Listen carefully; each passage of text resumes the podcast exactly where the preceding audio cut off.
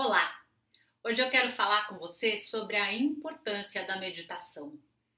Eu acho que você já deve estar cansado de ouvir sobre isso, mas eu convido você a desafiar aquilo que você já sabe para talvez aprender uma coisa diferente sobre meditação.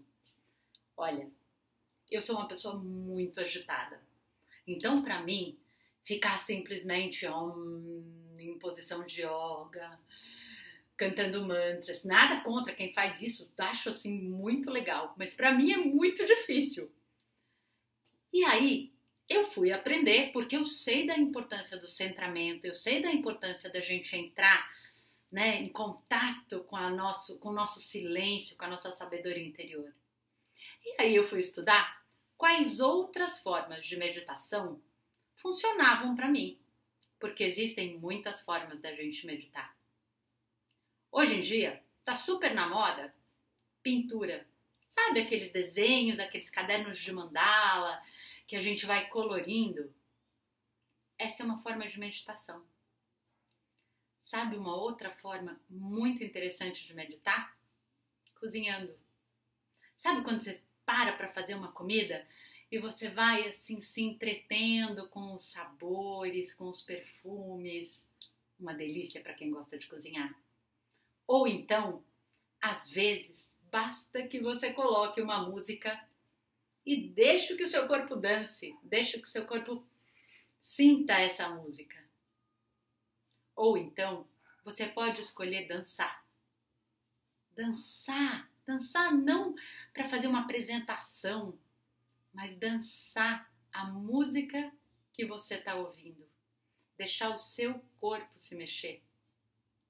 Ou então, você pode cantar. Eu adoro cantar.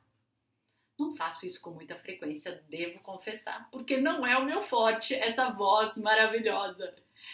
Mas eu adoro cantar e eu faço isso. Às vezes eu coloco uma música e me permito cantar ela.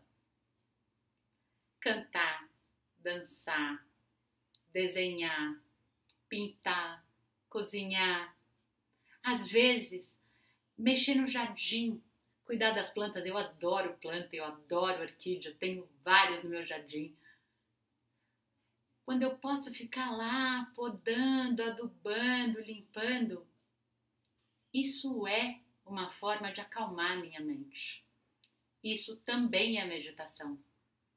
Então, o meu convite é: o que você pode fazer para acalmar a sua mente silenciar um pouco, né? Toda essa agitação interna, que não seja você entrar em posição de flor de lótus, no mantra, naquela meditação clássica que muitas vezes a gente tem dificuldade.